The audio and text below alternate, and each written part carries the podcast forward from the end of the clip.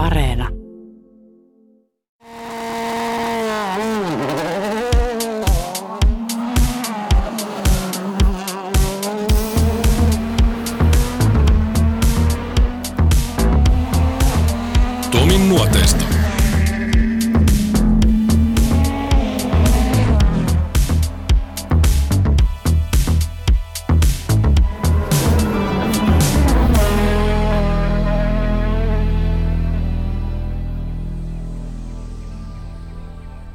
Jokaisen suomalaisen kuljettajan ja kartanlukijan unelma on voittaa Suomen MM-ralli.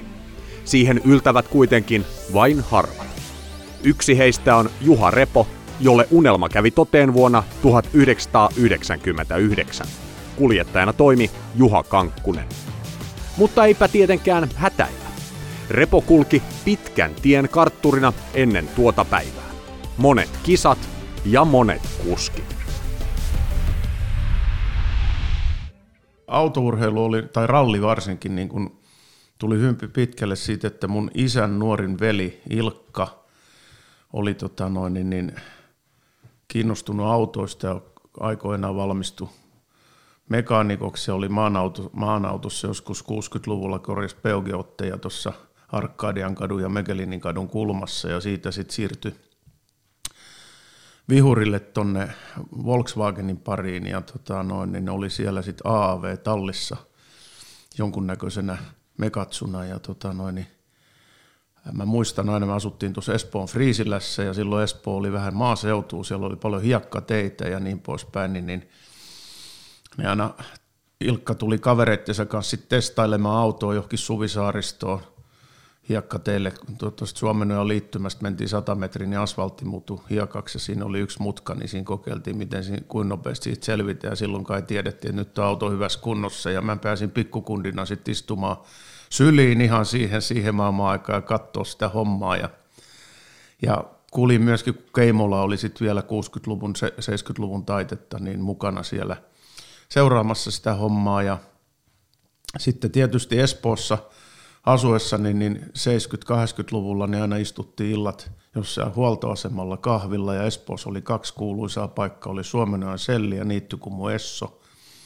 Ja siellä sitten Henkka Toivosesta lähtien kaikki autourheilu harrastavat kaverit istuskeli ja siitä se sitten lähti, että itse ajoin silloin 70-luvun puolivälistä 80-luvun alkuun trialia – moottoripyörällä kilpaa ja tota noin, niin, niin, kun oli siitä Friisilästä, jossa oli ehkä kuuluisin suomalainen Yrjö Westerinen myös lähtöisin, niin hänen innottamana sitten sitä aloin harrastaa ja, ja sitten vaan olikohan kesä 82, niin Teemu Tahko sanoi kerran, että, tai hänen veljensä Eki sanoi, että meessä tempan kyytiin tuohon Helsinki ralliin, että hän ei nyt viitti.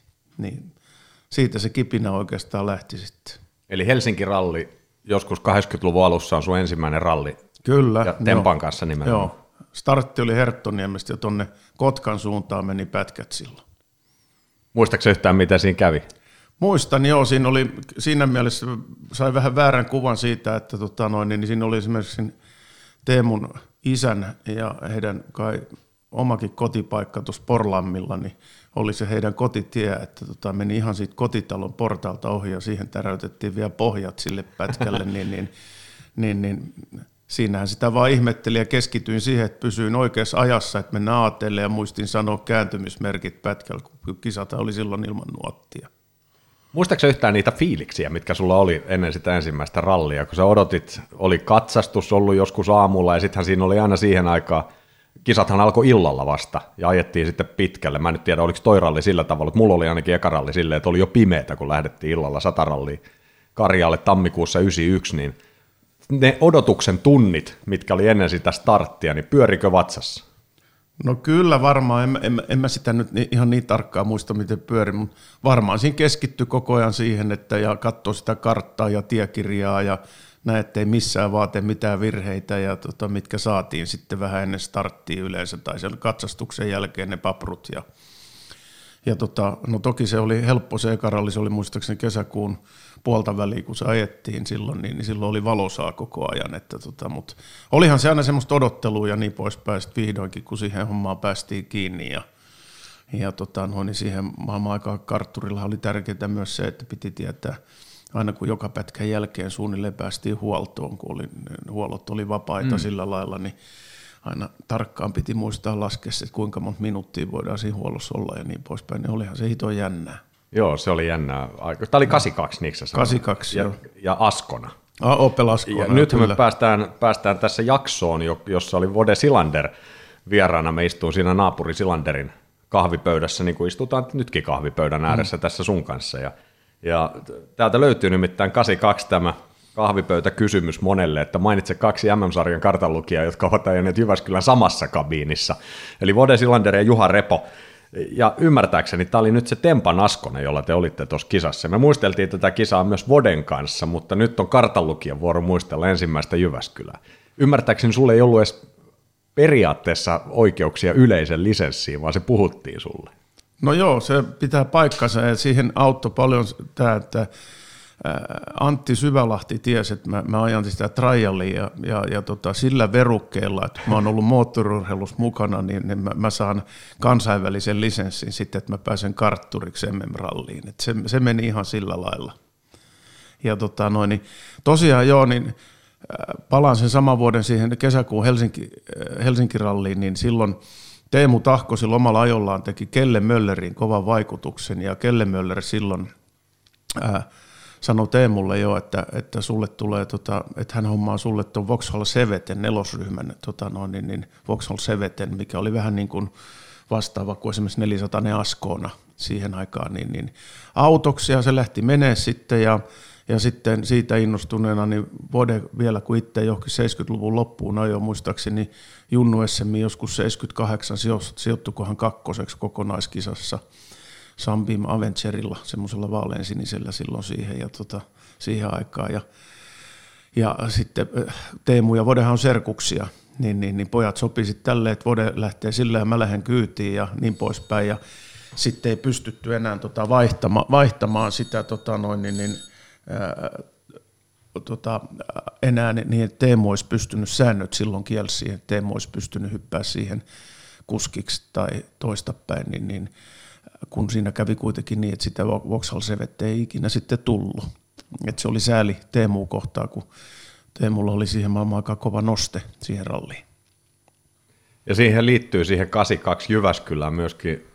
Vode kun muisteli sitä kisaa, niin siellä ei ollut mitään kommelluksia, tai ainakaan Vode ei muistanut niitä kertoa, mutta – tässä ennen kuin me ruvettiin, ennen kuin mä painoin tuota nauhoitusnappia, niin sä muistit Hämeenpohjan risteyksen näyttävän saapumisen, kun johtaja Silander yritti siihen vähän viikkailla näyttävämmin, niin nyt kun Vode ei sitä ikään kuin muistanut, niin Repo saa muistella. No joo, se oli, sinä vuonna taidettiin legendaarinen Oninpohjan pätkä ajaa jopa kolmeen kertaan, ja tota noin, niin, niin, se oli ensimmäinen yritys silloin, kun se oli muistaakseni pätkä numero viisi kaikkien näiden Urrian ja Ehikin jälkeen, kun sinne tultiin, niin, niin, niin me oltiin sitten nuotituksessa mahtipontisesti mietitty, että miten siihen alamäki pitkään vasempaan mutkaan, miten siihen heitetään komeasti autovinoa ja mennään niin sanotusti kestokaasulla mutka läpi ja kohti maalia, kun siitä ei ollut varmaan kuin kilometrin matka maaliin enää, niin, niin tota, komeasti lähti menemään siitä sinne alas, mutta puolesvälissä taisi usko loppua, kun sitten auto kääntyikin suoraan ja painettiin siitä oikealta, oikealta vähän tämän toisen risteyksen jälkeen niin, niin suoraan metsään ja tota, keula edellä autoon ei onneksi tullut mitään. Ja innokkaat katsojat työnsi meidät takaisin tielle, että minuutti siihen hukattiin, mutta komeasti päästiin kyllä kuitenkin sitten koko ralli maaliin, että, että se oli semmoinen hauska yksityiskohta siinä sitten, että Hinku oli kova suorittaa näyttävä näytös siihen, mutta se ei ihan onnistu. Nyt lähellä oli kuitenkin. Näin on, joo.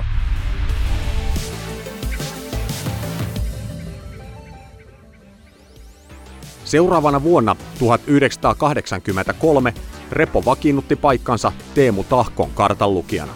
Kotimaisten kisojen lisäksi kaksikon ohjelmaan kuului vuosittain muun muassa yksi kilpailu Belgiassa.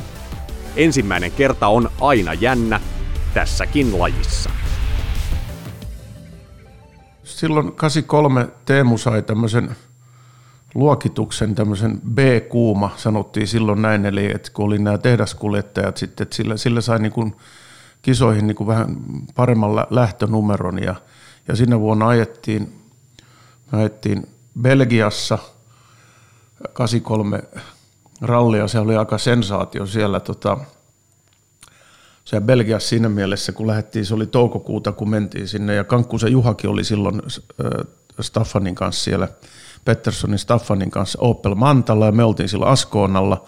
Lähettiin asfalttiralliin, komeasti rumpujarrut takana vielä, ei levyjarruja, ei mitään, ja tota, noin, niin ensimmäinen päivä, niin ollaan siinä kovassa kahinassa. Edessä on nelosryhmän – tota, tai B-ryhmän noita, mm, oliko se silloin nelos- vai B-ryhmää, Audi Quattro ja Porsche ja tämmöistä näin, ja belgialaisia savukefirmoja niin sponsorina niissä, ja meidän perä lähti vielä semmoinen Patrick Snijers-niminen kaveri, joka oli ihan kova luu Belgiassa, ja ensimmäinen pätkä taisi olla 11 kilometriä semmoisia betoniteitä, siellä ajettiin niin tämmöisillä peltoalueilla, ei ojia, ei mitään, niin, niin Tulikohan se kolme sekuntia meidän perään, kun minuutin välein startattiin niin jo maaliin, että hän otti 57 sekuntia meitä siinä heti aamu ensimmäisellä pätkällä kiinni ja sitten suomalaisten onneksi alkoi kauhean vesisade ja suomalaiset kuskit ei ymmärtänyt silloin, miten vaarallista se voi olla, niin ensimmäisen päivän jälkeen niin yleiskilpailussa niin kahdella A-ryhmän – Oppililla Juha Kankkunen Mantala ja Teemu Tahko Askoonalla, niin toinen oli yleiskilpailu, Juha oli viidentenä ja Teemu kuudentena yleiskilpailussa, että tota noin, niin, niin kun siellä Mutalillissä pistettiin menemään, niin sinne Suomi-poika vähän näytti, että ei ole kelillä väliä. Et se oli semmoinen hauska sattuma ja mä muistan niin vielä kun me mentiin äh, sitä samaa ykköspätkää, toiseen kertaan kauhean rankkasade, niin edessä on semmoinen 400 suora semmoista betonitietä ja tota noin, niin sitten on T-risteys siellä päässä ja maapenkka vastassa, niin puolesvälissä suoraan niin lähtee se Teemulta se askona vähän niin kuin käsistä, se menee vesiliirtoon nousi auto ja se menee niin kuin sen tien molempiin reunoin niitä betonikantteja sinne. Ja jostain, en mä tiedä mikä siihen tuli mukaan siihen hommaan, mutta se oli niin kuin 200 metrin vastaheitto sinne T-risteykseen, kun selvitettiin se siinä, niin se vaan maalis nauratti, vaikka siinä oli kaikki tarpeet sattuu vaikka mitä. Et se oli sellaista rallinajoa silloin siellä. Ja se päättyi silloin vuonna 1983 vielä keskeytykseen. Vaihdela- no. Vaihdelaatikko on näköjään mennyt, kertoo tilastot. Joo, joo, vaihdelaatikko hajosi silloin ja taisi molemmat pojat silloin keskeyttää siellä ja tota, se meni kuitenkin vielä hyvin, että toisenakin päivänä me oltiin ihan kor- korkealla, että Pääreeklund, joka on jo 400 se laskonalla, niin sen kanssa tapeltiin muistaakseni jossain kohtaa jopa yleiskilpailu kolmannesta sijasta, että tota noin, niin, niin se meni todella hyvin, että siinä belgialainen moottoriurheilulehdistö sai aika paljon kirjoitettavaa asiasta silloin. Mutta kyllä siinäkin sitten totuus tuli, kun mentiin sinne tota noin, niin, niin parina seuraavana vuonna muistaakseni uudestaankin sinne, niin, niin, niin silloin, silloin sitten niin näytti siltä, että kyllä ne Belgian pojatkin oli oppinut ajamaan, että se ei ollutkaan enää niin helppoa. Te olitte itse asiassa neljä vuotta peräkkäin siellä, 83, 4, 5 ja 6. Joo. Ja, ja kolme ensimmäistä näistä mainituista, että olitte Oppelilla ja sitten teille tuli Volkswagen. Siinä taisi olla jo maahantuoja vähän mukana siinä hommassa. Oli joo, että silloin oli äh,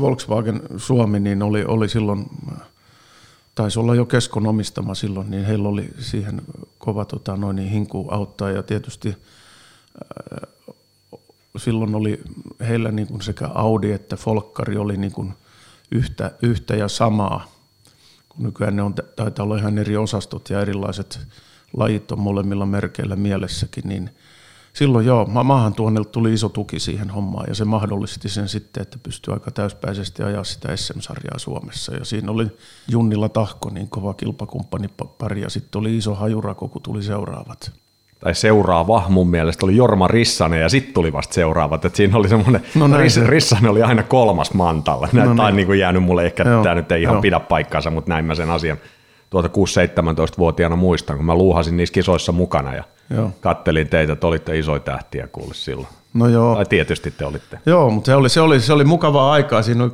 kiva tota noin, niin, niin, taistelu keskenään ja se on niin, rallissa jotenkin niin kiva, kun siellä ollaan kuitenkin hyviä kavereita mm. keskenään ja sitten kun ajetaan kuitenkin toista vastaan tosissaan, niin sitä ei muistella pahalla. Tunnustetaan vaan, että toinen on nopeampi. Ja se ratkesi itse asiassa se pikku A-ryhmän mestaruus, jos me siihen loikataan, eli vuosi 88, jolloin ajettiin ensimmäistä kertaa pienen A-ryhmän mestaruudesta. Siihen asti kaikki A-ryhmän autot oli samaa. Oli sitten etuveto tai neliveto, mutta sitten jaettiin yli alle kaksi tonnisiin silloin vuodelle 88 ja mestaruuden ratkaisu veny viimeiseen osakilpailuun asti, joka ajettiin Oulussa. Se oli Pohjola ralli ja se oli Tahko tai Junnilla, jompi kumpi. Kumpi sen ryhmän voittaa, niin on myöskin mestari, näin kärjistetysti sanottuna. Ja sehän oli teidän näpeissä se homma jo jossain vaiheessa, mutta sitten se lipesi. Joo, kyllä joo. Se, se oli, siinä oli pieni tauko välissä ja tauon jälkeisellä pätkällä niin, niin Teemu ajoi tosi hyvin sen ja tota, noin, niin siinä tuli aika iso erokin Samiin sitten, että tota, noin, niin, niin, niin saatiin siinä jonkun sortin ero. Et en mä tiedä, tuliko siinä sitten hyvän olon tunne tota, noin vai mitä, että tuudittauduttiin siihen, mutta kyllä Sami otti sitten aika komeasti takaisin siinä vikalla pätkällä ja siinä ei isosta erosta, aikaerosta ollut kyse muistaakseni sen rallin lopputuloksissakaan, mikä sitten ratkaisi sen, että Junnilla Tuominen oli Suomen mestari ja Tahko Repo oli hopeella.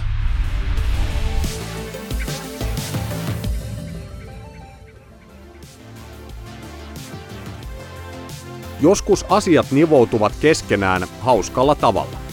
Vode Silander, jonka kartturina Repo siis toimi Jyväskylässä vuonna 1982, oli ollut pitkään Mikael Sundströmin kartanlukija. Mutta nyt Silander siirtyi MM-sarjaan Timo Salosen viereen. Sundström tarvitsi näin uuden nuotilukijan. Sille paikalle hyppäsi Juha Repo.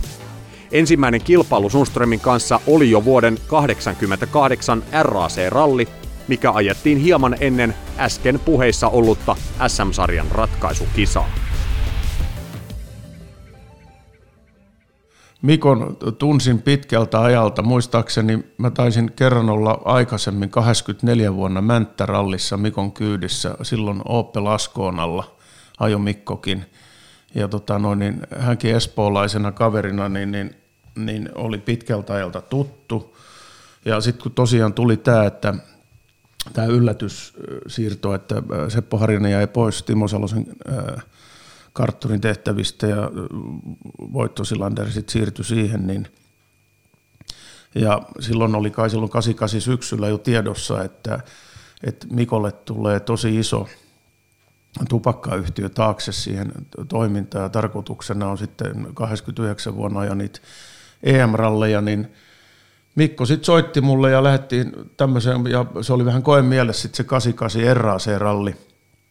Lähdettiin sinne ainoa tuntuma koko autosta ja siitä, mitä mulla oli Mikon kanssa, niin oli, kun hänellä oli silloin tämä verstas tuo Veikkolassa Turun tien varressa, niin mentiin tota siihen verstaan taakse yhdelle pienelle hiekkatielle ja vähän kokeiltiin, millaista se meno on. Ja sitten seuraavaksi jo pakattiinkin laukut ja lähdettiin Harrogateen Englantiin, mikä oli kisan pääpaikka. Ja tota noin, niin sinä vuonna sain nämä niin sanotut Mickey Mouse, nämä puistopätkät, sai nuotittaa. Ja se oli siinä mielessä ihan niin kuin mielenkiintoinen kokemus, että silloin siellä oli kova talvi.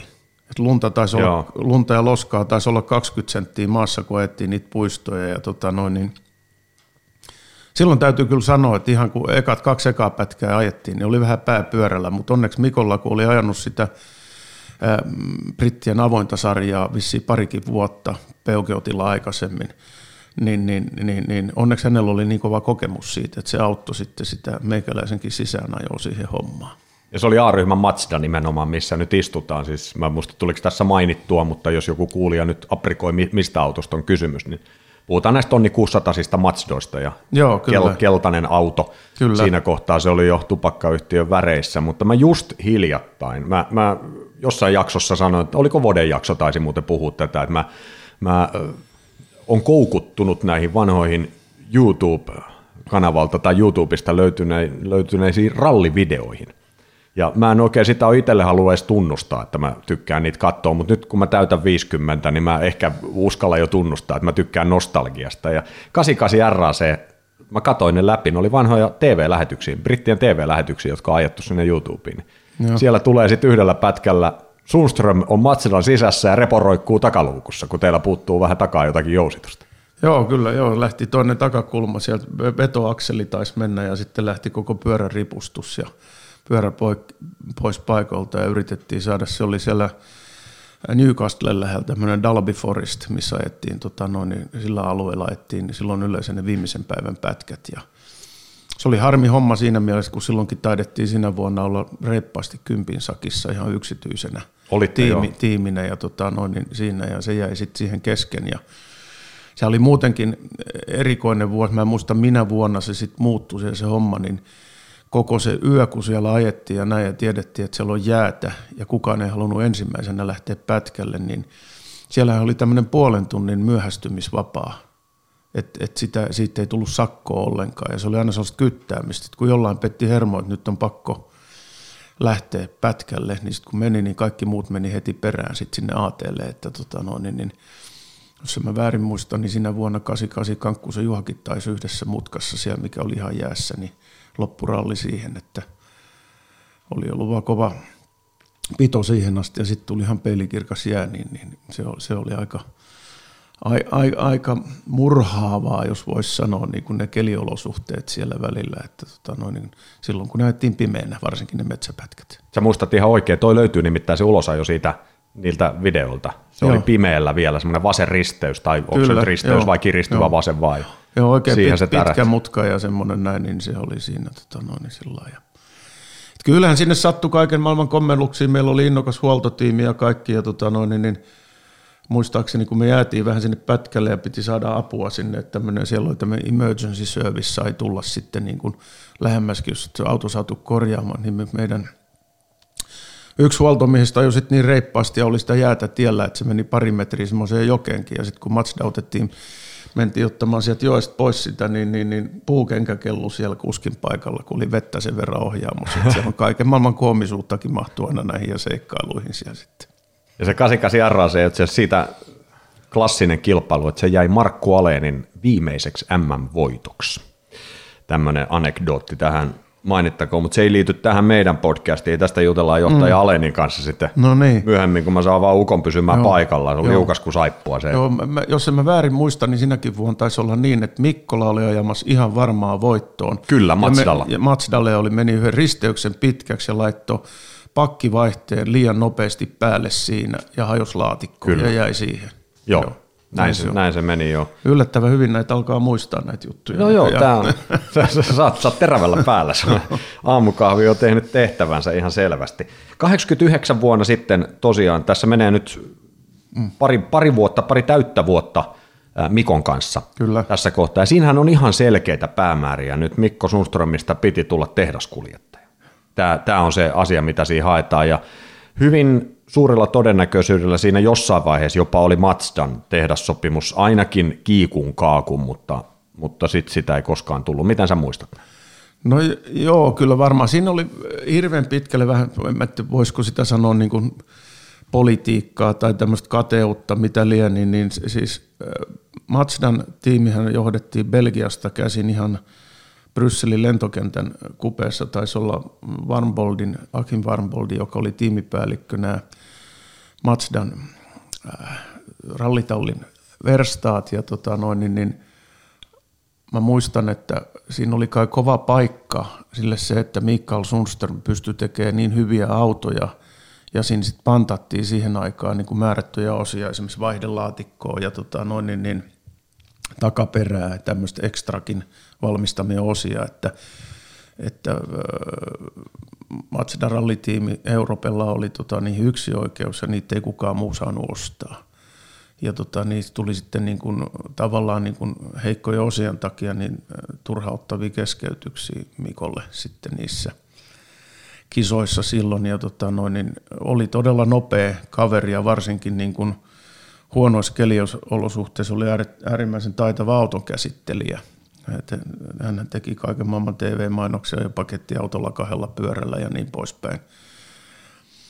Ja tota noin, niin, niin varmaan kaatu siihen ja sitten kun piti olla sen jälkeen vielä sitten niin, niin jatkoa siihen hommaan, niin sitten vähän tuli lama niin kuin koko auto, autopuolen hommi, että ei paikkoja ollut ja niin poispäin. Ja sitten Mazdalta tuli vielä siihen loppuvaiheessa, niin tuli uusi malli – joka kai sitten vähän valmistuessaan ei ollut niin, kuin niin valmis kuin muilla, että esimerkiksi niin kuin Lancialla ja Toyotalla, että se, se, siinä vaan nostettiin sitten yksi kutosesta 1.8 se kone ja siinä epäonnistuttiin sitten turbon kanssa ja niin poispäin, että auto oli jo syntyessään ihan liian alitehonen koko hommaan. Että tota, no, niin vaikka kaikki muu tekniikka olisi ollut silloin valmista, valmista, että se hyvin pitkälle kaatui tietysti siihen. Ja sitten ihan kolmen vuoden menestyksekäs tota noin, niin, niin, jakso tämän Savuken valmistajan kanssa niin, niin, niin pääsponsorina siinä, niin sehän auttoi hyvin pitkälle sitä, että ne oli todella mielenkiintoisia opettavasta, opettavaista aikaa mullekin, niin ne EM-rallit, kun mentiin tsekkeihin, Puolaan ja tämmöisiin maihin, ja silloin piti kaikki nämä mun tehtäväksi jäi sitten tota, noin, tehdä kaikki nämä karneepaperit meidän huoltoautoista, että miten ne tulleista pääsee läpi ja niin poispäin. Tehdä huoltosuunnitelmat vieraaseen maahan, sen kaiken nuotiluvun ja niiden nuottien kirjoittamisen ohessa, niin siinä samalla niin, niin, niin sano, täytyy sanoa, että se oli niin kartturihomma, se oli tosi hyvä korkeakoulu oikeastaan. Et tota noin, niin, niin, ja kuitenkin suomalaisilla kuljettelu oli hyvin samantapainen. No nythän on tullut jotkut käyttää numeroita nuotteina ja niin poispäin, mutta silloin oli niin tämmöiset, mitä eniten kuullaan näitä nopeita ja hitaita ja eri nopeita ja niin poispäin, niin, niin, niin näitä termistöä näin, niin vaikka mä oon aina sanonut kaikki, että kuljettajahan se päättää, miten se haluaa kuulla, minkälaisena terminä minkäkin, että tota, on se sitten mitä hyvänsä, mutta tärkeintä on, että se kuljettaja sen ymmärtää ja se vahvistaa niin kuin sitä hänen tiemuistiaan siinä. Miten sä muistat noin vuodet Mikon kanssa, kun sä pyörit? Minkälainen kaveri Mikko Sundström oli olla siinä vieressä? Tai siis miltä se tuntui olla siinä vieressä? Miten teillä homma pelasi? No ky- kyllä mun mielestä homma pelasi ihan hyvin, että tota, ihan normi kunnianhimoinen voitontahtoinen kaveri sitten, että osasi kyllä kiukutellakin sit, jos homma ei toiminut ja tota noin, niin, niin en mä nyt ole kenenkään kuljettajan kanssa kokenut sellaista, että siinä niin kuin kartturina joutuisi olemaan niin kuin kuskin sylkykuppina. Että kyllähän ne sitten yleisesti, jos huonosti meni, niin tuiski vähän joka suuntaan.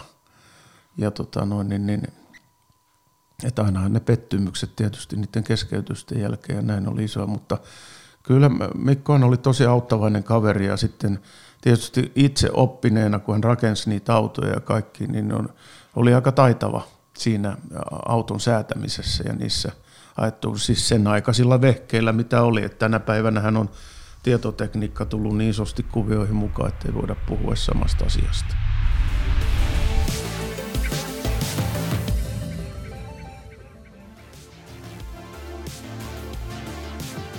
Juha Revola oli vuonna 1991 menossa jo kymmenes vuosi kartan lukijana. Näiden vuosien aikana menestystä oli tullut, samoin useita niin sanottuja tilanteita kisojen aikana. Mutta niin uskomattomalta kuin se kuulostaakin, vielä kertaakaan Repo ei ollut kokenut kaatuvaa ralliautoa. No, tämä asia saatiin korjattua vuoden 1991 Jyväskylän suurajoissa. Nuori Markus Grönholm lähti kisaan tehtaan A-ryhmän Toyota Selikalla ja tarvitsi viereensä kokemusta. Viereen istui Juha Repo. Joo, se oli ihan mielenkiintoista, mielenkiintoinen keikka siinä mielessä. Ja tota, bussen kanssa oli tosi kivaa. Ja tota noin, niin, niin, pari kertaa mentiin sen ralli aikana nurinkin siellä ja, tota noin, ja bussilla oli oikeastaan enemmän hauskaa siitä, kun se oli mun elämäni ensimmäinen kerta, kun ollaan auton kanssa katolla. Ja se ensimmäinen oli vielä Päijälän Päijälän pätkällä ja tota, se meni niin hidastetussa elokuvissa, tultiin semmoiseen ihan 90 risteykseen auto luisti ja se tökkäs niin kuin siitä ja kääntyi kuin hidastetussa elokuvissa katolleen, mutta tota, täytyy sanoa silloin, että siinä oli kyllä siinä rallissa bussalla äärettömän huono tuuri siinä mielessä, että autohan oli käytetty auto tietysti, mikä tuli tuolta ähm, TTEltä, silloin Uwe Andersson ja, ja käsittääkseni toi Robi, joka oli siinä äh, bussen taustalla täältä Suomesta, niin edesauttoi sitä Uwe Anderssonin hyvänä tuttuna sitä asiaa, että saatiin, että busse yleensä sai sen auton, auton sieltä. Ja sitten tietysti kun sieltä tuli ohjeet kaikki, että mä muistan sen ensimmäisen illan, kun mä ajattelin, mä ihmettelin, kun tämä auto on kuin takavetonen. Ja siinä oli semmoiset hienot napit ja nappulat, millä sitä säädettiin niitä. Ja tota, mä en tiedä kuka niihin oli mennyt koskeen, mutta ne oli ihan pielessä kun me vähän spinnailtiin silloin ekana yönä, mutta yllättävän korkealla oltiin ensimmäisen päivän jälkeen jo siinä kisassa. Ja ja ihan tuommoinen varma sija, sija sanotaan 6-9 meni siihen, että tota, tuli ohje, että turbo pitää vaihtaa. Ja se oli silloin lauantai-päivän aikana, kun oli enää sunnuntai jäljellä, että nyt on niin tunnit tullut täyteen siinä ensimmäisessä turbossa. No se otettiin sieltä pois, pistettiin siihen maahan se vanha uusi tilalle, me lähdetään siitä huollosta, niin, niin se hajoaa sadan metrin päästä siihen se uusi turbo. No me perutetaan takaisin, siitä hiekasta nostetaan se vanha, se pannaan takaisin ja me päästään, jääköhän meillä minuutti varaa, ettei tule niin sanotut myöhästymiset täyteen siitä seuraavan pätkän lähdöstä, että me et ole suljettu kilpailusta. Niin, niin sillä vanhalla turbolla sitten ajettiin ihan loppuun asti ja Anterolainen oli siinä hyvin kiikulla, että mennään siitäkin ohi, niin tuossa Joutsassa, Joutsan alapuolella Hartolassa Murakan pätkä, se oli vielä sitä sanottiin alushousupätkäksi sen takia, kun se näytti kartalla, kun se oli piirretty siihen niin kuin boksereilta. Tota no, niin, niin se, se reitin muoto, niin, niin, niin siinä varmaan tultiin yhteen semmoiseen vasempaan nyppyyn vähän, mikä kevensi, siis sillä että siitä näki yli, ettei se mikään iso tämmöinen pimeä paikka ollut, niin, niin ehkä kolme numeroa liian isolla vaihteella siihen mutkaan sillä kertaa ja lennettiin semmoiseen komeeseen kannu, kannokkoon ja tulee vähän mieleen tämä Up in the Timos Ass-juttu, mikä nyt sitten oli 2000-luvulla herroilla siinä autossa, niin, niin silloinkin se auto kun rymähti alas, niin mun, mun alle onneksi osui iso kanto, niin, että mä istuin, se penkki nousi niin ylös, mä istuin vinossa vähän niin kuin siinä autossa, niin kuin ihan niin kuin olisin halaillut Markusta, ne kaksi viimeistä pätkää koettiin maaliin, että se oli luoja lykky, että siihen ei tullut ketään kilpailuviranomaista, niin päästiin kuitenkin se kisa sitten maaliin ja ihan, ihan mukavalla sijoituksella kaikkien kommeluksien jälkeen ja mun mielestä se oli niin kuin bussen nopeudelle – kova näyttö se kisa ja siitähän se sai sitten hyvän ponnahduslaudan. Toki meni vielä siitä aikaa ennen kuin sitten tota noin, niin todella niin kuin hänelle potti räjähti.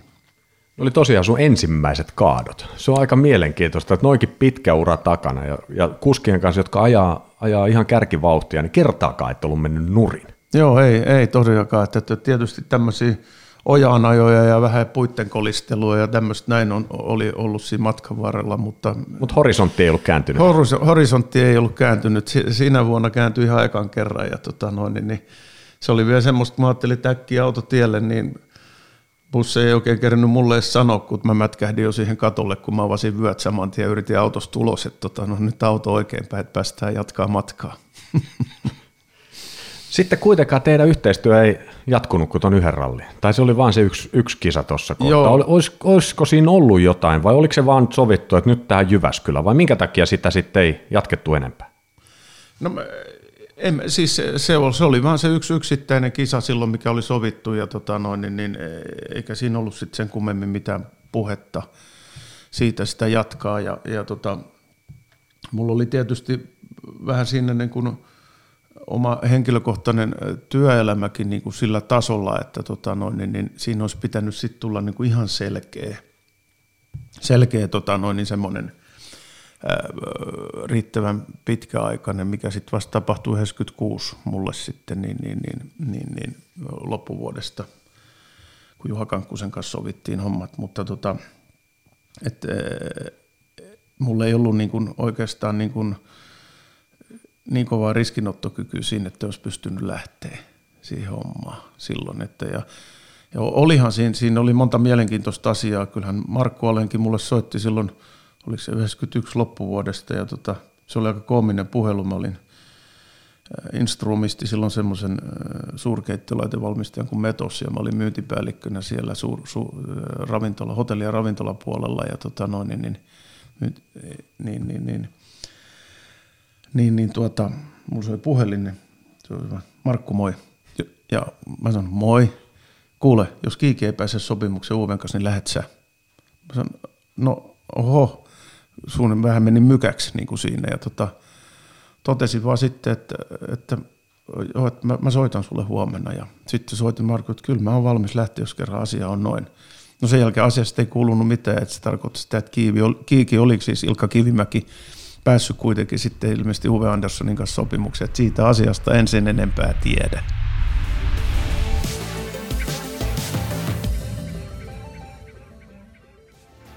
Vuodet 93 ja 94 Repo istui taas vanhan kaverinsa Teemu Tahkon kartturina, käytännössä SM-sarjassa. Kansainvälistä uraa ei tässä vaiheessa ollut haarukassa. Vuonna 1995 manageri Timo Joukki otti Ari Mökkösen talliinsa tarkoituksena viedä pikkumoottorisella eskortilla junnusarjassa ja myöhemmin Audi Coupe Quattrolla yleisessä luokassa yleisön sydämiin itsensä ajanut Mökkönen ammattilaiseksi maailmalle. Viereen tarvittiin, kuten näissä tilanteissa usein, sitä kokemusta. Myös toinen nuori, tuleva maailmantähti, tarvitsi myöhemmin Revon palveluksia. Ari Mökkönen ja Tommi Mäkinen on pitkältä ajalta, jos, jostain sieltä, kun Ari jo sitä junnusarjaa ja, ja samaan aikaan Grönholmin Markuksen kanssa, niin oli Tommin kanssa tekemisissä jo silloin. Ja Tommi sitten kun siirtyi muistaakseni sitten jo ajamaan vähän isompia vehkeitä silloin sitten ja tota noin, niin ajo, ajo, vuotta aikaisemmin tällä niissä samalla samaisella britti Nissan tiimin etuvetosella Sanilla sitä brittisarjaa, niin, niin, niin kai sitten suositteli Timolle, tai ymmärsin näin, että Timolle tota, Arja siihen hommaan. Ja tota, noin, niin sitten Arin taustajoukot oli muuhun yhteydessä, en tiedä menikö se Timon kautta sitten se asia. Ja Timon kanssa sitten mä jatkoinkin sitä hommaa siinä sitten sitä keskustelua, kun siirryin 95 kaudeksi tota, noin, niin siihen Arin kyytiin siinä, että tota, Arihan on äärettömän nopea kuljettaja niiltä ajoilta, mutta myöskin hirveän temperamenttinen ja tota noin, niin, niin vaikea sanoa sitä, että äh, niin kuin, oliko siinä nyt sitten keskittymisen kanssa vai missä, tota, vai kasvoko nälkä syödessä, että kun edellinen mutka onnistui niin hyvin, niin kokeillaan tuohon vähän kovempaa ja sitten aina jossain kohtaa tuli vähän seinä vastaan. Että tota noin, niin, niin, se on vähän niin kuin Kankkusen Juha on sanonut Armin Schwarzista sillä lailla, että, että se ei koskaan osannut ajaa omien nuottiensa mukaan sillä lailla, kun se oli tehnyt, niin se vaan se halusi kesken pätkän alkaa parantaa. Ja mä oon ymmärtänyt vähän näin, että se on kuskille iso virhe, jos se lähtee sitä tekemään, että silloin voi tulla seinä vastaan.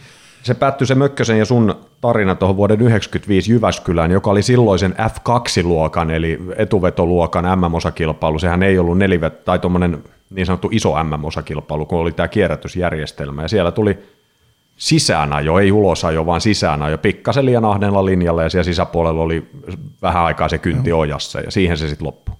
Mun mielestä se niin kuin, vauhti oli kohdallaan, ralli lähti tosi hyvin käyntiin, ja se oli tota, tuolla Keurun suunnalla jossain oli se pätkä, mä en muista nyt pätkän nimeä, mutta olisiko ollut rallin viides, kuudes pätkä, taidettiin johtaa jollekin kymmenkunta sekuntia siinä. Silloin, sinä vuonna siinä F2 Suomessakin oli tosi kova, kova se sarja. Siinä oli tota Jarmo Kytölehtoa jo Oppelilla, Harri Rovanperää jo Oppelilla ja tota noin, niin meidän tallikavin oli Alistar McRae mm.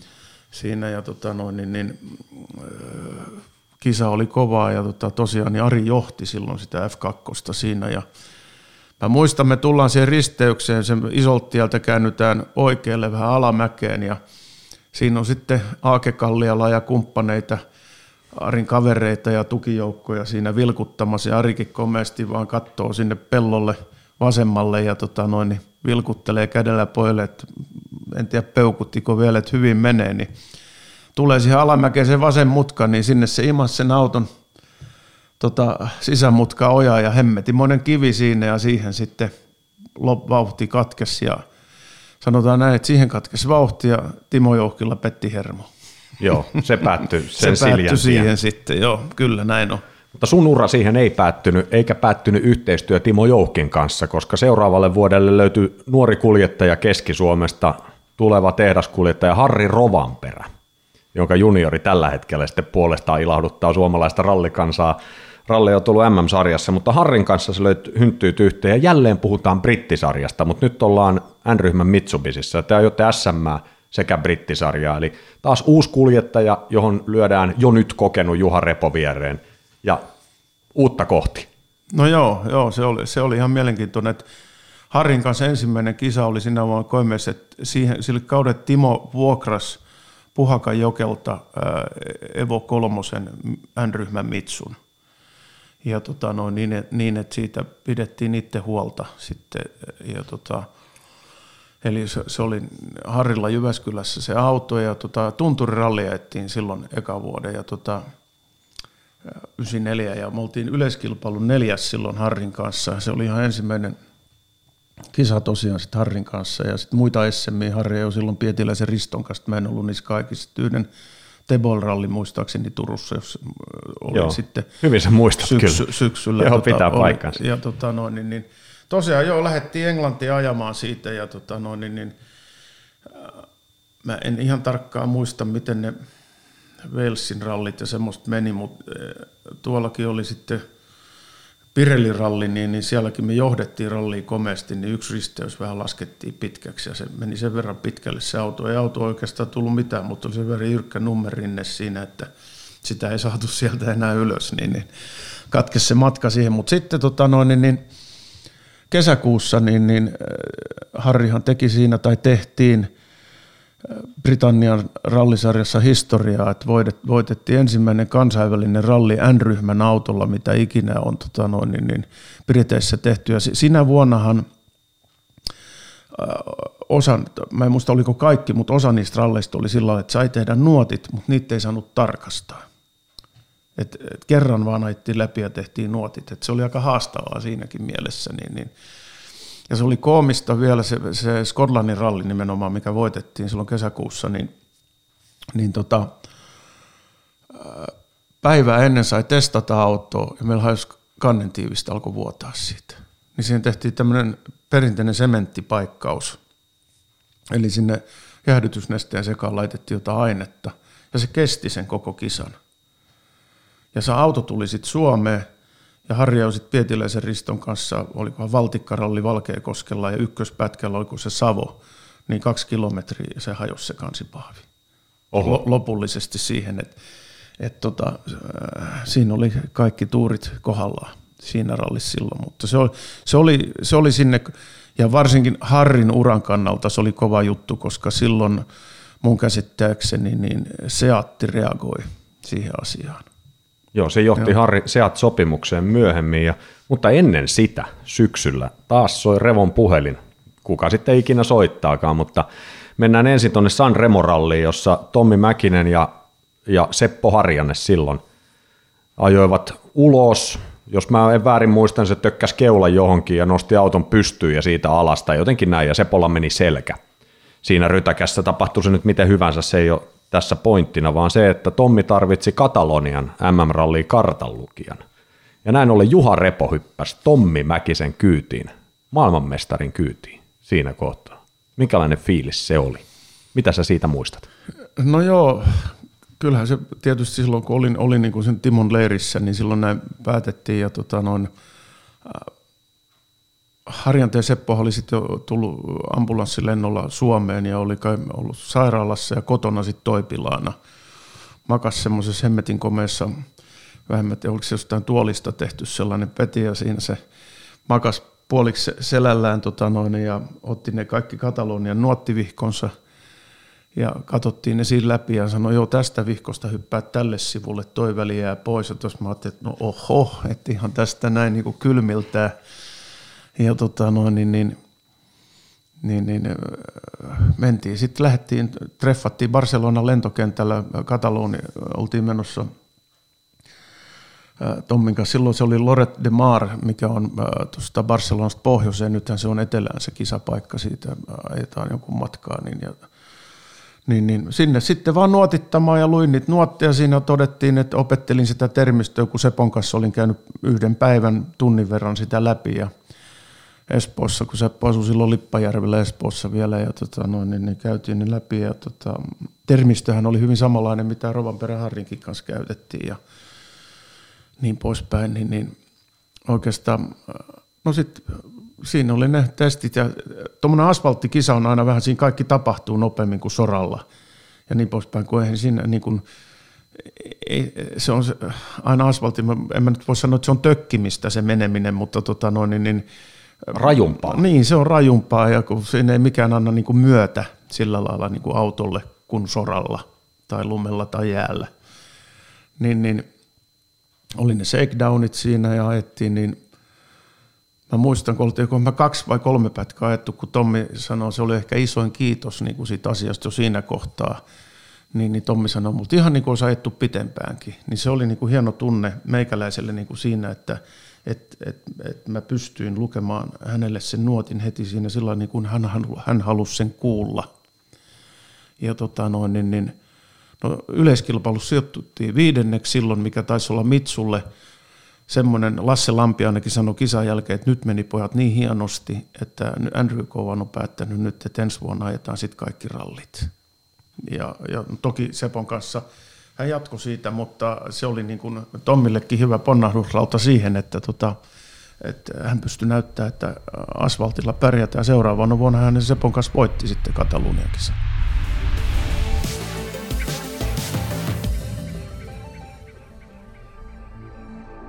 Juha Revon täysammattilaisuus rallikartturina toteutui vuoden 1996 lopussa. Hari Rovanperä teki sopimuksen Seatin kanssa ja Repo istui luonnollisesti viereen. Kaksikon viimeinen yhteinen kisa oli RAC-ralli. Tuon kisan jälkeen Timo Joukki järjesti ystävilleen illallisen ja siellä oli edessä Juha Revon uran suurin käännekohta. Samoissa juhlissa oli paikalla myös Juha Kankkunen. muistaakseni me ollaan tuolla Jouhkin Timon kotona joissain kekkereissä kaikki Timon kuljettajat Munkkiniemessä ja tota noin, niin, niin yhtäkkiä Juha tulee sanomaan siinä mä, Timolle ja, ja mulle, kun jutellaan siinä, niin että toi Niki taitaa ensi vuonna hyppää tuon Colin kyytiin, että lähtisit Sierrepo miun kyytiin. niin, niin, niin, mä sanoin, että oho, että et, et, kyllähän tietysti, että nyt on Harrin kanssa sovittu, että mitäs Harrin kanssa asiat. No siinä sitten mietitään vähän aikaa ja sitten siinä ehdotetaan, taas tullaan sinne alkulähteelle, eli äh, Vodesilanderia siihen kyytiin sitten ja sinne päädytään ja tota, noin, niin on silloin Toyotan kanssa Juhalla se jatko oli epäselvää. Ja tota, noin, niin, niin No 96 oli se tosiaan, kun tämä asia so- sovittiin, ja 97 maaliskuussa meillä on yhteinen ensimmäinen kisa Juhan kanssa ja englanninkieliset nuotit, niin ne ajetaan Kanarialla tämmöinen tota El Corte Ingles Rally, taisi olla EM-osakilpailu silloin tai joku tämän tapainen siellä, niin ajetaan ää, Toyota Selikalla, mikä on sitten siellä, siellä oli vielä tämä savukkeiden mainostaminen vapaata, niin – se oli tota, noin punavalkoinen auto meillä siellä sitten. Ja tota, noin, niin siitä se kaikki lähti ja No sitten mä tietenkin tunsin, kun sen Harrin kanssa ajettiin sitten 96 ää, Timo Jouhki, niin kun halusi testata, niin Malcolm Wilson tarjosi silloin etuveto, palan sen verran ajastaakse, että etuveto Fordilla ajettiin tuolla Irlannissa Mansaarella kaksi kisaa ja sitten se Jyväskylä tota noin, niin, niin, A-ryhmän Escort Cosworthilla. Ja tota noin, niin, niin, niin, niin tunsin sitten Malcolm Wilsonin, jonka autoja ne kaikki oli, niin, niin me sieltä sitten sieltä Espanjasta niin päätetään soittaa Malcolmille rallin jälkeen ja, ja tota, mä soitan sitten sille ja se on jossain ja – mä sitten jutellaan niitä näitä ja mä sanoin että Malcolm, kun Malcolm kaikki luulee, että Juhal on Toyotan kanssa voimassa oleva sopimus, kun niillähän tuli silloin 95 se Toyotalle tuli se kilpailukielto. Joo, turbo hässäkän takia. Turbo hässäkän takia, niin, niin, niin mä sitten Malcolm sanoin, että ei Juhalla ole mitään allekirjoitussopimusta. Niin sitten alkoi tapahtua, että Korsikaralli oli päällä ja tota, siellä sitten Timo Jouhki sopi, että Armin Schwarz, tai ei Timo sitä, mutta Malcolm oli päättänyt, että Armin Schwarz ei jatka – ja, ja sitten silloin 97 niin, niin me, me hypätään koneeseen ja taitaa olla vähän ne vappuun, niin mennään Cockermountiin sinne tota Malcolmin kotipaikkaan ja siellä sitten sovitaan asiat ja sieltä jatketaankin jo sitten suoraan Argentiinaan ja ralliin sinne ja tota noin, niin, niin olikohan siinäkin rallissa heti ykköspätkälle, niin ajettiinko me toiseksi vai kolmanneksi nopein aika, mihin tota noin, niin, niin siellä ei muut silloin pystynyt. Se alkoi tosi vauhdikkaasti siellä Fordilla sitten silloin 97 se kausi. Ja, ja vaikka me hypättiin puolesta välistä melkein kautta mukaan, niin silti me oltiin kokonaispisteissä sinä vuonna muistaakseni neljäs. Et tota, no, se meni todella hyvin ja matkalle mahtui kaksi keskeytystäkin. Toinen oli jo oma vika Australiassa osuttiin tota noin, puuhun ja tota, takapyörän kanssa ja se hajosi siihen ja sitten pari konerikkoa sattui siinä matkalla, mutta tota, ja sinä vuonna annettiin myös kaksi varmaa voittoa pois. Koska... Tarkoitatko tallimääräyksiä? Joo, kyllä, joo. joo, joo 97 nimenomaan.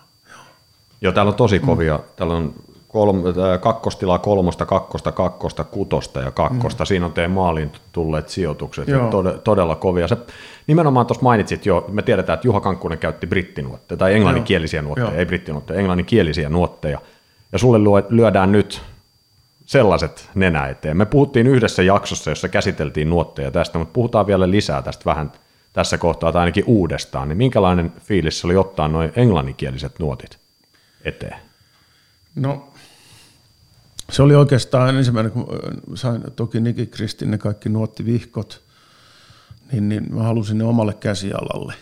Ja, tota noin, niin, niin, ja laittaa niitä, että tota, siitä sitten niin, se oli oikeastaan ensimmäinen kerta, kun mä vähän ennakko opettelin. Et tota, vähän niin kuin jos, jos iltalukemiseksi joku ottaa jonkun kivan dekkarin tai minkä tahansa – sarjakuvan näin, niin, niin mulla oli nuottivihkosin sitten, että mä kävin niitä läpi ja halusin niin kuin rakentaa itselleni niin kuin semmoista, mä puhun vähän niin kuin valokuvamuistista, että kun sä näet jonkun, niin mm. niin sä tiedät heti mikä se on. Joo. Niin, niin, että se oli niin kuin luontaista ja siinä mielessä oli kiva mennä siihen ralliin, että kun se, siellä ei ollut, mikä ajettiin ensimmäisenä yhdessä, että oli se, se siellä Espanjassa Kanarialla se kisa, niin siihen ei ollut olemassa nuotteja, vaan ne kirjoitettiin siellä, niin se on aina helpompaa silloin, että kun ne tehdään kokonaan uusiksi. Kun Juha pyrki käyttää niin paljon vanhoja nuotteja kuin vaan pystyy.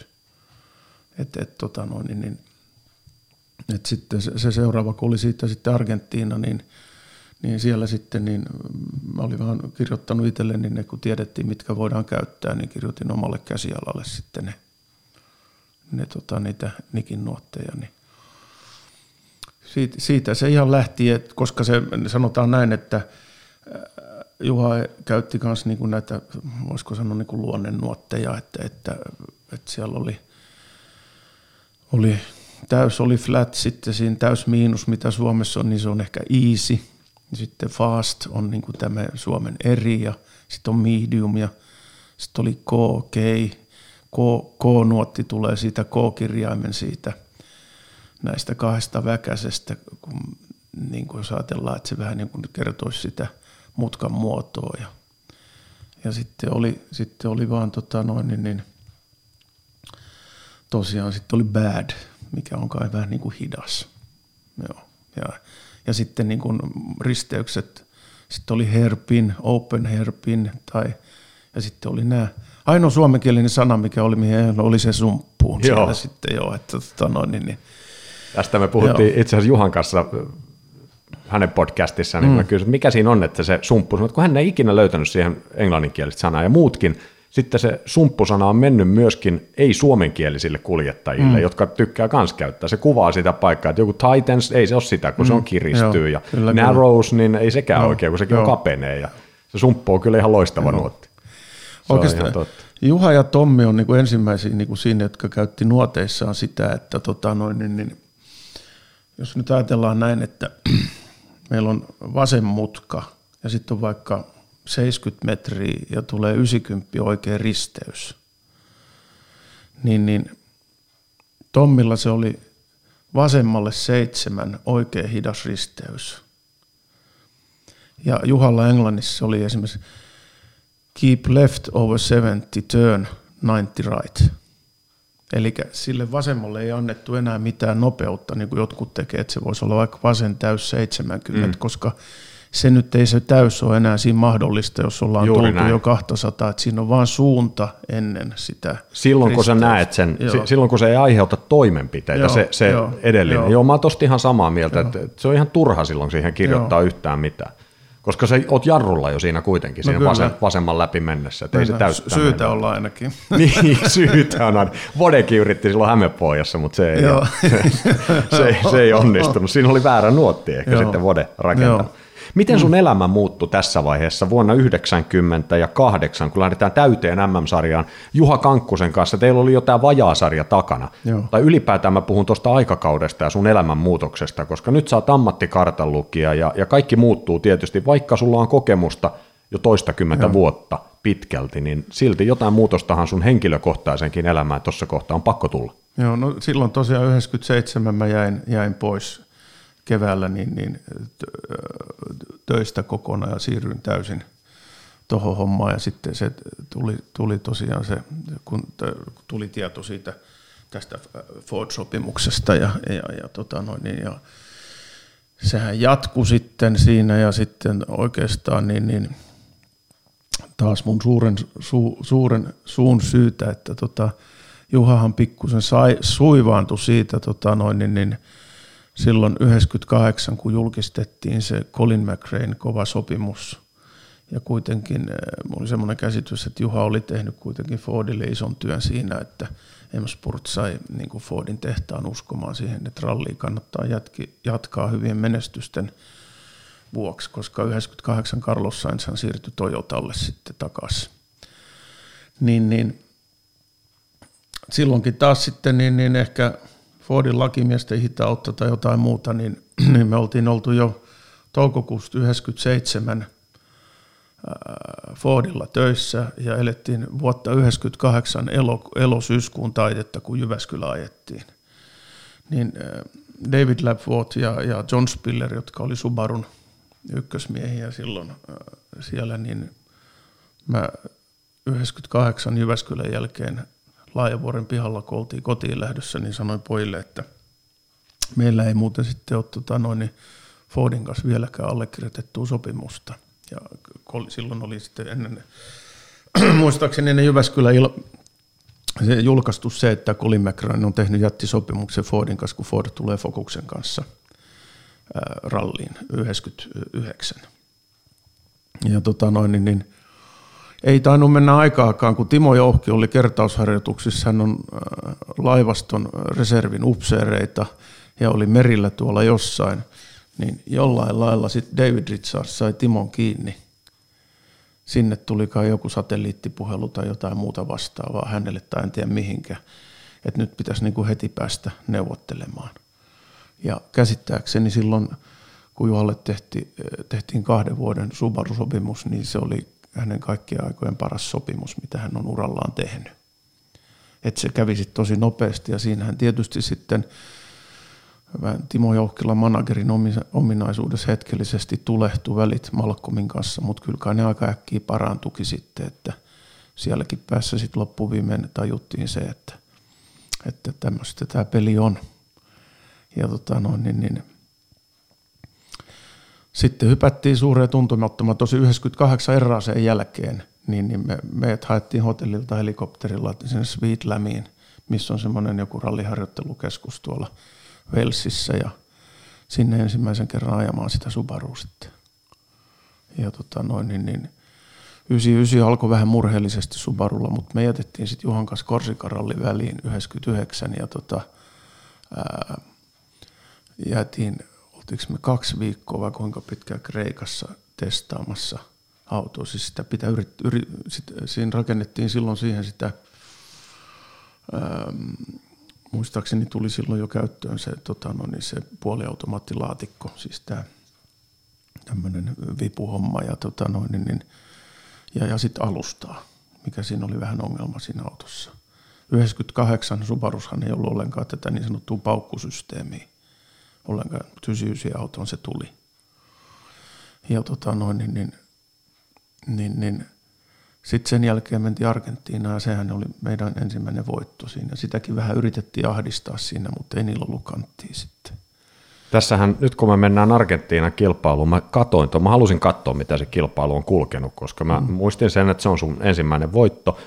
Mutta siinä kävi vielä näin, että oliko heti ensimmäisen päivän jälkeen, teidän tallikaverina oli Richard Burns, Kyllä. joka otti ilmeisesti vikan pätkän jälkeen vai seuraavana aamuna. Joka tapauksessa sinne on ilmestynyt yhtäkkiä aikasakko Burnsille, joka on pudottanut ilmeisesti Burnsin lähtöpaikkaa taaksepäin.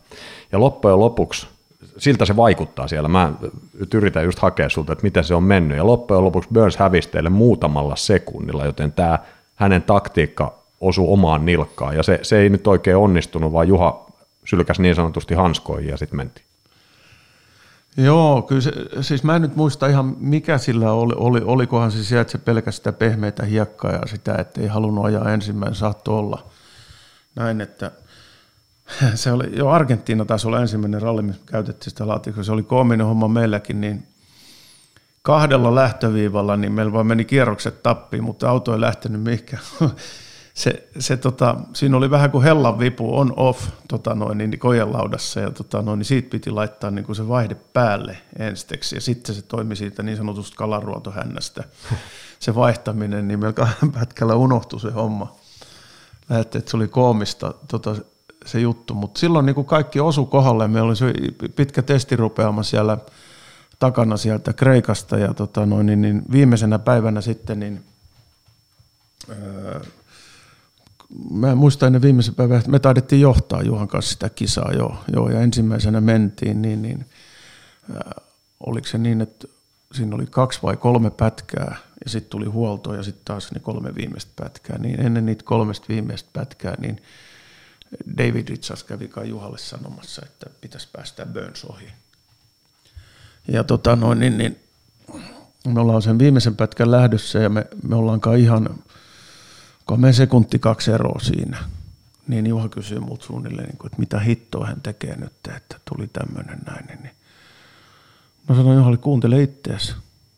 Että ei nyt ikuisesti voi tämmöistä olla, kun kuitenkin oli hyvin muistissa 97 vuodelta Fordilta kaksi jo tallimääräykselle annettua Carlos Sainzille, kun hänen oli silloin mahdollisuus mestaruuteen, niin senkin takia, kun me silloin hypättiin puolesväliskautta mukaan, niin, niin, niin sen mä muistan, kun ajetaan, siellä oli tota, ton äh, Richard Burnsin etuautomiehet, niiden piti olla kilometrinen maaliin näyttämässä meille, että mikä on tilanne. Niin, niin ne oli rustannut oikein semmoisella isolla tussilla, että siihen oli käytetty aikaa plus kymmenen niin kuin sekuntia, tota, niin, niin, niin, kun se kyltti tuli siihen niin kuin näin, niin meillä oli autossa ja Juha kerran nosti kaasua ja sitten mä nyt sanon sen sanan ihan suoraan, niin, niin, niin Juha sanoi, ja paskat, ja löi kaasun pohjaa ja ettiin maaliin. Ja tota, no Juha pillahti itkuu siinä sitten, että eikö hän saa enää ikinä voittaa. Me ajetaan maaliin, niin ne tulee onnittelemaan että ollaan voitettu. Niillä ei ollut kanttia tehdä sitä. Että me ei ole, siinä olisi ollut vielä mahdollisuus, että me olisi niin. otettu aikasakko. Et tota noin, niin, niin se kävi onneksi silleen. Mä muistan näistä, tästä on, tästä on videokuvaa siitä, siitä viimeisestä huollosta. Mun Joo. mielestä sä jopa kysyt siinä David Richardsilta, että saadaanko me voittaa. No joo, joo. Et, et, ja, et, ja, meni, ja, ja, lähinnä sen, että pitääkö mun ottaa niin kuin minuutti myöhään. Että, että kun joo. mun mielestä me voitettiin seitsemällä sekunnilla. Jotain tämmöistä 5 tai 7, joku joo. joo. Se oli alle kymmenen joo. kuitenkin, sen mä katsoin. Joo. Tosi jossain vaiheessa. Joo, että et se oli niin kuin, se oli aika tunteikas voitto. Joo, mä muistan, se meni sullakin tunteisiin. Siinä, siinä kun David Richard sanoo sulle, että saatte voittaa, niin mä muistan, mm, että kyllä se joo. sullakin joo, joo. otti syvältä, mutta totta, totta kai. kai se ottaa, kun tulee ensimmäinen M-voitto. Mutta vielä voisin kuvitella, että syvemmältä nappaa. Aina ensimmäinen on ensimmäinen, mutta sitten mennään Jyväskylään samana mm. vuonna. Ja te voitatte kotikilpailun. Juha oli toki voittanut sen, mutta sä, että Juhahan on siitä erikoinen kuljettaja, että hän on voittanut eri kartalukijoiden kanssa Jyväskylä no, aina. No, ja nyt oli sun vuoro Joo. nousta Jyväskylässä Ruuhimäen erikoiskokeen jälkeen oli vielä podium siellä. Se on harmi muuten, että se nyt osui just silleen, että se oli siellä no joo, ei muualla, mutta ei, no joo joo, mutta mm. tämmöinen ihan yks, yksityiskohta, mutta joka tapauksessa kotikisan voitto. Minkälainen tunne se oli voittaa Jyväskylä, missä sä olit ensimmäisen kerran ollut vuonna 1982 ja lukuisat kerrat siinä kilpailussa haistelusta fiilistä ja nyt sä sait nousta voittajana suihkuttamaan kuohjuomaan. No siis kyllähän se tuntui, niin kuin se, oli, se oli kisana koko ajan kauhean tiukka, niin kuin tänä päivänä ne on kaikki, että se on ihan sekuntitaistelu ja, ja tota, viimeinen päivä varsinkin, silloin mä, täytyy sanoa, että silloin mä jännitin, että kisan kun lähettiin, niin, niin äh, meillä oli jotenkin semmoinen fiilis yhdessä Juhan kanssa, että nyt oikeasti yritetään voittaa. Juha oli Tommilta opiskellut niitä muutamia pätkiä, missä se jäi esimerkiksi niin kuin Vaheri oli sellainen niin kuin Vaheri alku, että miten, Tommi ihan avoimesti kertoi Juhalle, että miten hän ajaa sen, että tota noin, se alku, että siinä saa riehua liikaa, että se piti mennä maltilla ja se, että se toimi. Et, et, tota noin, niin, niin, ja Markushan silloin oli jo Pösöllä ja Pösö oli kova, kova laite jo silloin ja se oli tiukka ja Tommillahan sitten meni auto rikki Ounin pohjassa. Voimansiirto taisi hajoa siltä. Ja tota, kuitenkin ajettiin se toinen päivä ensimmäisenä autona, autona kun ajettiin sinne Tampereen suunnalle Sahalahteen ja sinne että, ja nämä siitamat ja tämmöiset, että yllättävän hyvin pärjättiin siinä koko se päivä. Ja sitten viimeisenä päivänä tuolla Lempäässä niin hypättiin semmoinen tuplahyppyri vähän, niin joo, se tiesi, että se otti vähän liikaa sisältä, niin me meni mun puolelta kaikki renkaat rikki ja ne oli niillä muuseilla ja Pirelin muuse ei oikein toiminut. Sehän tärisi niin paljon se auto, että ei oikein horisonttiin näkynyt. Et sitten yhdeksän sekuntia me voitettiin koko kisaa sitten, mutta kyllähän toki kun tultiin siihen Ruuhimäkeen ja siinä oli kavereita ja onnittelemassa niin poispäin, niin onhan se, se on ehkä hienot ja hienoksan sen rallivoiton teki sen niin kuin Subarullekin. Se oli elämänsä ensimmäistä kertaa Fuji Heavy Industries, joka omistaa Subarun, niin hänen pääjohtaja oli seuraamassa sitä rallia. Ja yleensä ralli elämänsä ensimmäisen kerran, niin tulee kaksoisvoitto. Niin se, se, oli niin kuin, se, oli, se oli iso asia sinne Subarulle silloin. Ja Subaruhan merkkimestaruuden sinä vuonna menetti näihin ekstra pisteisiin, mitä silloin sai siitä Toyotalle. Hävisikö ne kolme pistettä sen koko homman, että tota noin, niin, niin, se siellä päättäjä siis vaan sanottiin, että jos niitä ei olisi ollut, niin olisi ollut ylivoimainen merkkimestaruusvoittokin silloin. Joo, silloin oli sen aikainen Power States tuli kokeiluun muutamassa joo, rallissa, joo, muun muassa Jyväskylässä. Joo, joo, joo, silloin se Ruuhimäki oli viimeinen joo. ja sen muistaakseni Orjol oli jo keskeyttänyt ja, ja se pääsi ensimmäisenä ajaa sen ja siihen tuli sade. Kyllä. Silloin sato, kun me ajettiin se ja, ja eikä siinä ollut tarkoitus taisi lähteä riskeeraamaan sitten, että se voitto siinä oli tärkeämpi ja se, se on, se on joo, mun uran toinen ennen voitto ja Juhan viimeinen. Joo. Joo näin, näin se menee, että tota noin, niin, niin, et sinä vuonna muutenkin tuli vielä toinen kaksoisvoitto, taisi tulla RACsta sinä vuonna ja tota noin, niin, niin, ja se oli silloin sadas kansainvälisen rallivoitto Subarulle se RAC. No sä oot ollut melko, melko siis merkkipaaluissa joo, kyllä, mukana. Joo, ihan, ihan mukavaa, että, että ne oli hyviä vuosia, mutta ehkä se siihen aikaan ProDrive niin tuntui siltä, että se oli kaikista ammattimaisimmin johdettu tiimi. Siis mä en, en ole ranskalaisessa tiimissä ollut, etten tiedä sitä, mutta niihin, missä aikaisemmin olin ollut ja tota noin, niin näin, niin, niin, ja sanotaan näin, että suomalainenhan pärjää tuommoisessa brittitiimissä silloin, kun se menestyy. Mutta tota noin, niin, niin, äh, jos siellä on toinen britti sun kanssa, niin kyllähän siellä se oma, äh, se niin kuin näkyy sitten seuraavana vuonna, vuonna 2000 hyvin meillä, että autohan oli täysin tehty sitten Richard Burnsille, mikä ei Juhan käteen sitten ei osunut ollenkaan. Että tota, siitä tuli sitten hankala ja sitten siellä niin kuin todettiin jo, että herrat oli liian vanhoja tähän hommaan, että otetaan nuorempaa verta tilalle, mikä tietysti on ihan ymmärrettävää.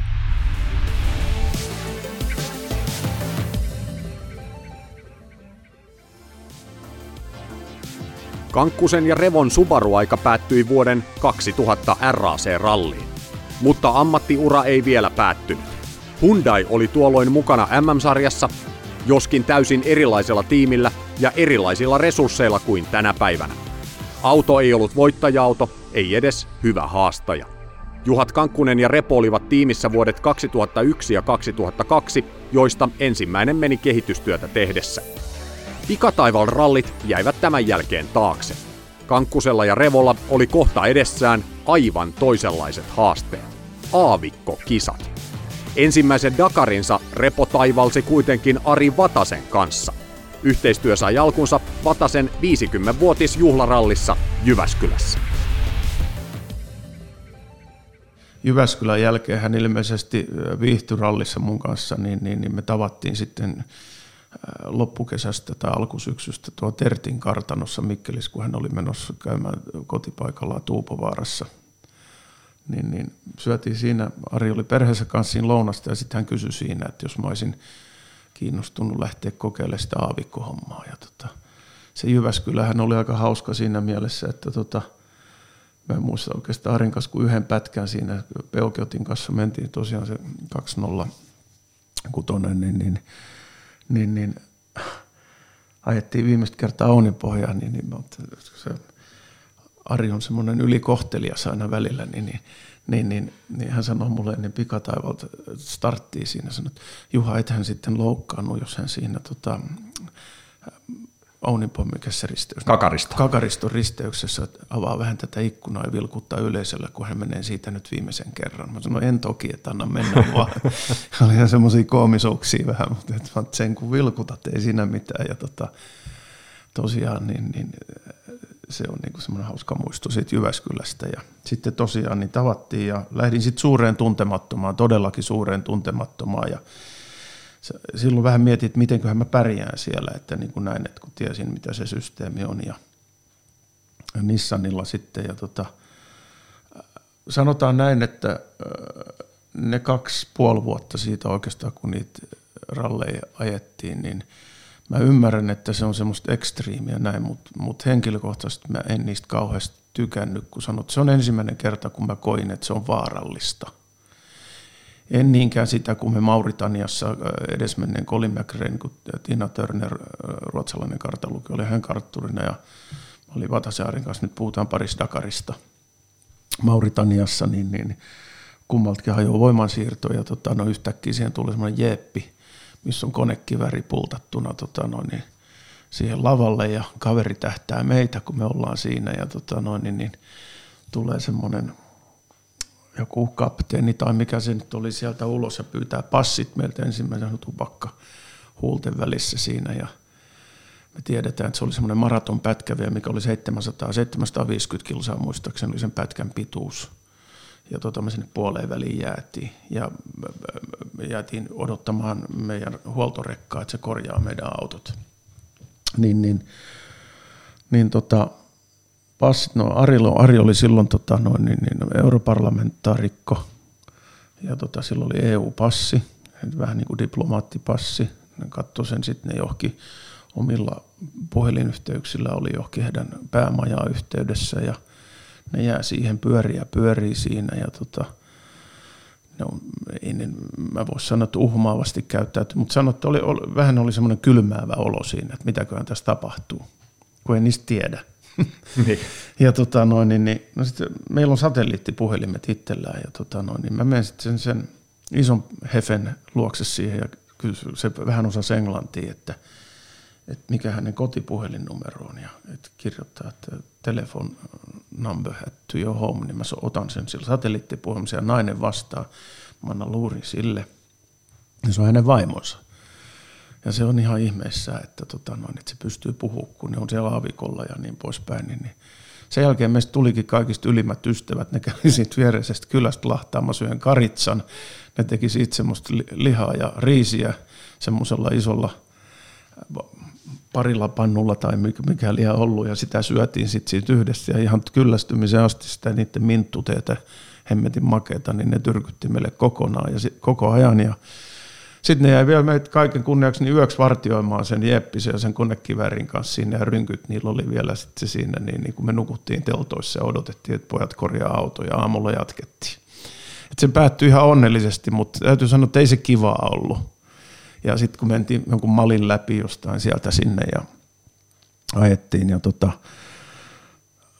No rallihan päättyi Arin kanssa siihen, että se löysi Mauritanian ainoan puun mun mielestä, mikä siellä koko aavikolla oli. Että se, tuli, melkein, se tuli keulasta aika huolella sisään ja se rysäytti semmoisen ojan niin kovaa, että vaikka mä olin vöissä, niin mun, mun niin kun edessä on ne isot GPS-mittarit, missä on ne suunnat ja, ja kaikki näin. Niin mä, mä sen verran veny vissiin toi niska ja kaula, että mä kypärän kanssa löin pääni siihen, että se teline poikkesi siitä, se hiilikuituteline, missä ne oli ne mittarit kiinni. Ja ja se meni se keskeytys siihen ja no mähän sitten vähän niskaani valittelin siinä. Ja tietysti kun normaali tälli ei siinä mitään muuta, mutta tota, mä pääsin sitten sillä ää, organisaation lentokoneella Noaksottiin, mikä on Mauritanian pääkaupunki. Ja sieltä sitten vaan tota, noin, niin, niin, hakemaan lentolippu Air Francein toimistosta ja kotiin.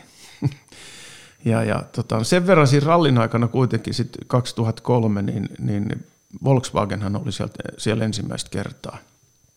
ja tota noin, niin, niin, silloin tutustuin Chris Nisseniin ja niin, niin silloin mä kysyin häneltä, että kiinnostaisiko häntä tota noin, Juha Kankkunen siihen hommaan. Niin, niin siitä lähti sitten se yhteydenpito. Ja tota noin, niin, niin sitten me tehtiin, oliko se sitten se seuraava kevät, niin käytiin, me oltiin testeissä ja tota noin, niin, niin ajamassa jossain, niin sitten me tehtiin Volkswagenin kanssa sopimus. Siitä ajettiin Marokossa, Arabien, Vatasenkin kisa ajettiin testin mielessä tuolla Arabiemiraateissa yksi kisa ja Juhan kanssa ajettiin Arabiemiraateissa Marokossa testiä paljon ja sitten se Dakar ja silloinhan meillä se kisa päättyi siihen, että tota, meidän autoon tuli joku vika, että se söi polttoainetta kauheasti. Ne oli diiseleitä.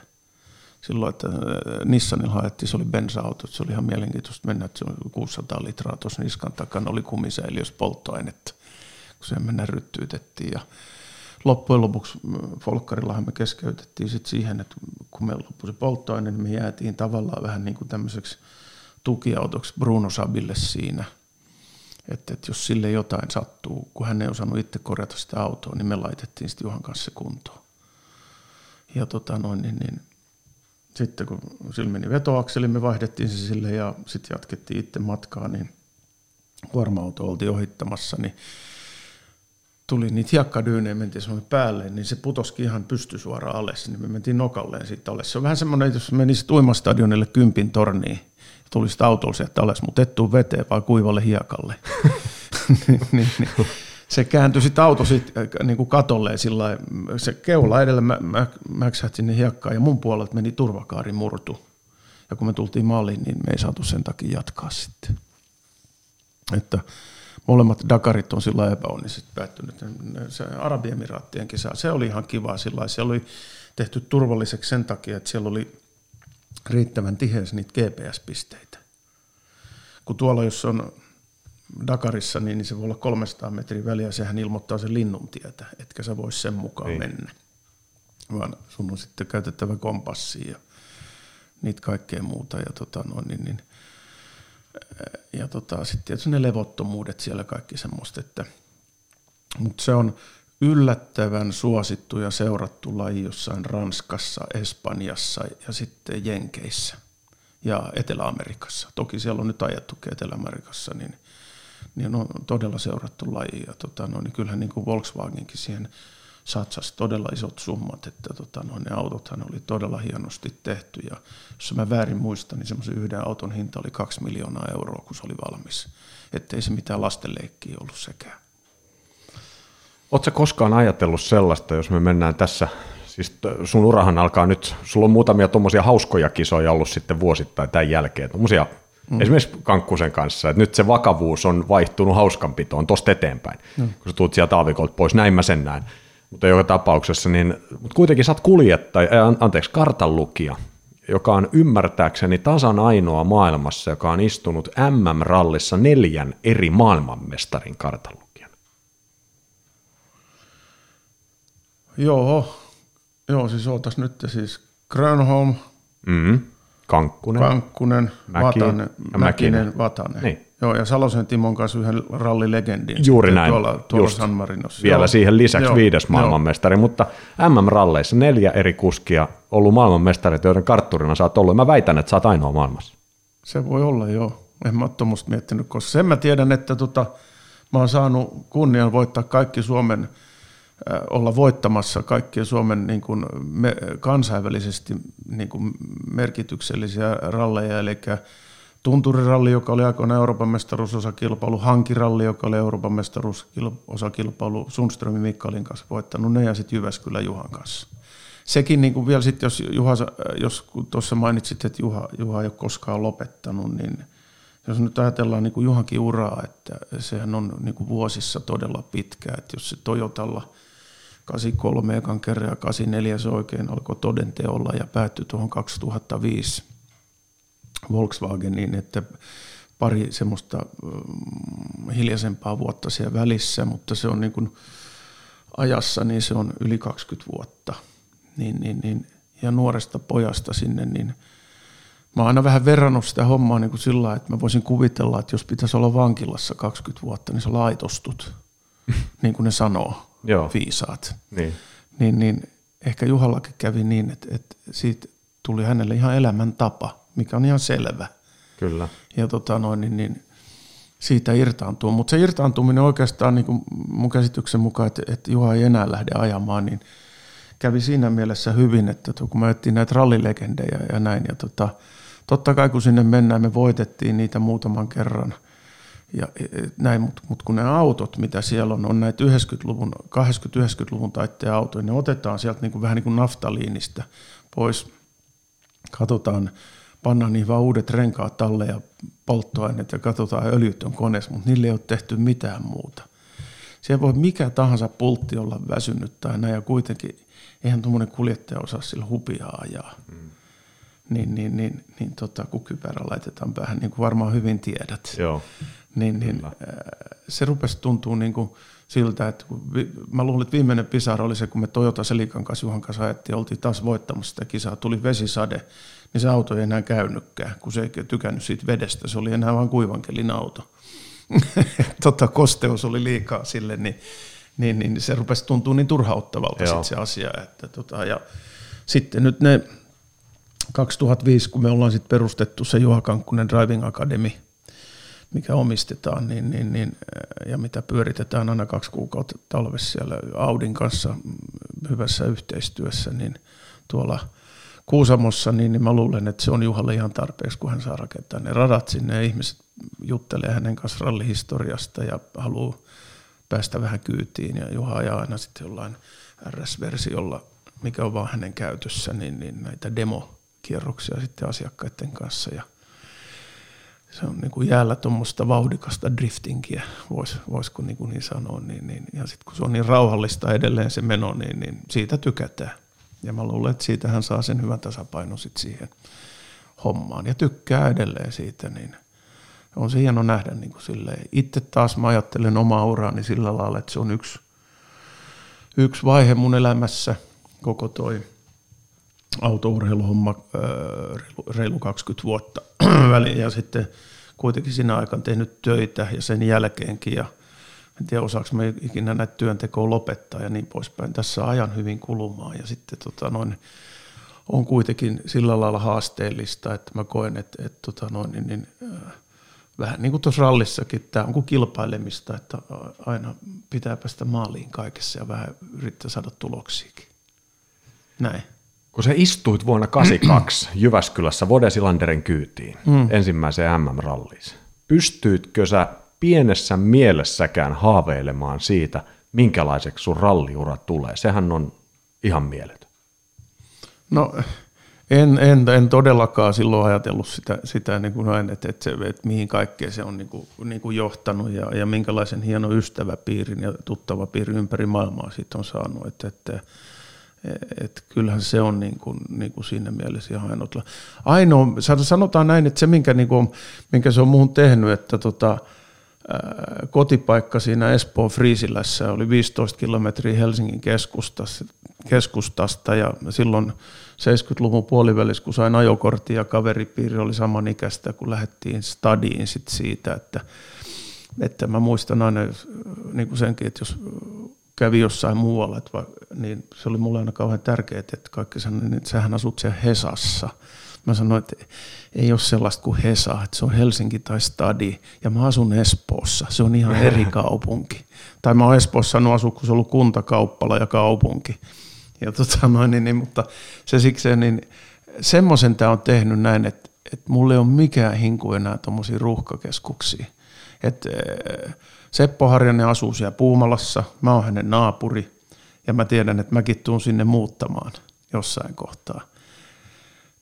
No, siinä on Imatraa, Lappeenrantaa, Savonlinnaa, Mikkeliä, kaikki on tunnin ajomatkan päässä. Ja kylä, kylä, Puumalan kirkon kylä, mikä kesällä moninkertaistuu asukasluku, se on hienoa Saimaan seutua ja tota, noin, niin, niin, siellä on ehkä 2500 asukasta tällä hetkellä, mutta kesällä siellä voi olla 15 000. ja tota, se on hienoa paikkaa. Ja siinä on kaikki, siellä on apteekki, siellä on terveyskeskus, siellä on kaksi kauppaa ja sitten siellä on kolme ravintolaa, missä on täydet anniskeluoikeudet. Ja alko. Niin mitä sitä enää miestä siellä tarvitsee? Eli voidaan sanoa, että elämässä on kaikki hyvin. Jos summataan kaikki tuommoinen mennyt, tämänhetkinen ja kenties sitten vähän tulevakin, niin Juha Repo on onnellinen mies. No joo, joo täytyy sanoa, että, että mä en tiedä, 63 vuotta on nyt mittarissa, että tota, noin, niin kai nämä ristiselän ja, ja lonkan säryt ja kaikki on kiva muisto siitä autourheiluajasta ja niin poispäin. Joskus silloin tällä aamuyöstä herää, mutta tota, noin, niin se kuuluu asiaan ja mä luulen, että niitä on tässä iässä vähän jokaisella. Niitä siis odotellessa. Varhaisia aamuherätyksiä ja lonkkavikoja. Tai ehkä nyt ennemminkin jotain Puumalan kaltaista paikkaa, jossa lintu visertää aurinkoisen aamuherätyksen. Tässä oli taas yhden suomalaisen rallikartturin tarina. Upea ja värikäs sellainen. Moi moi!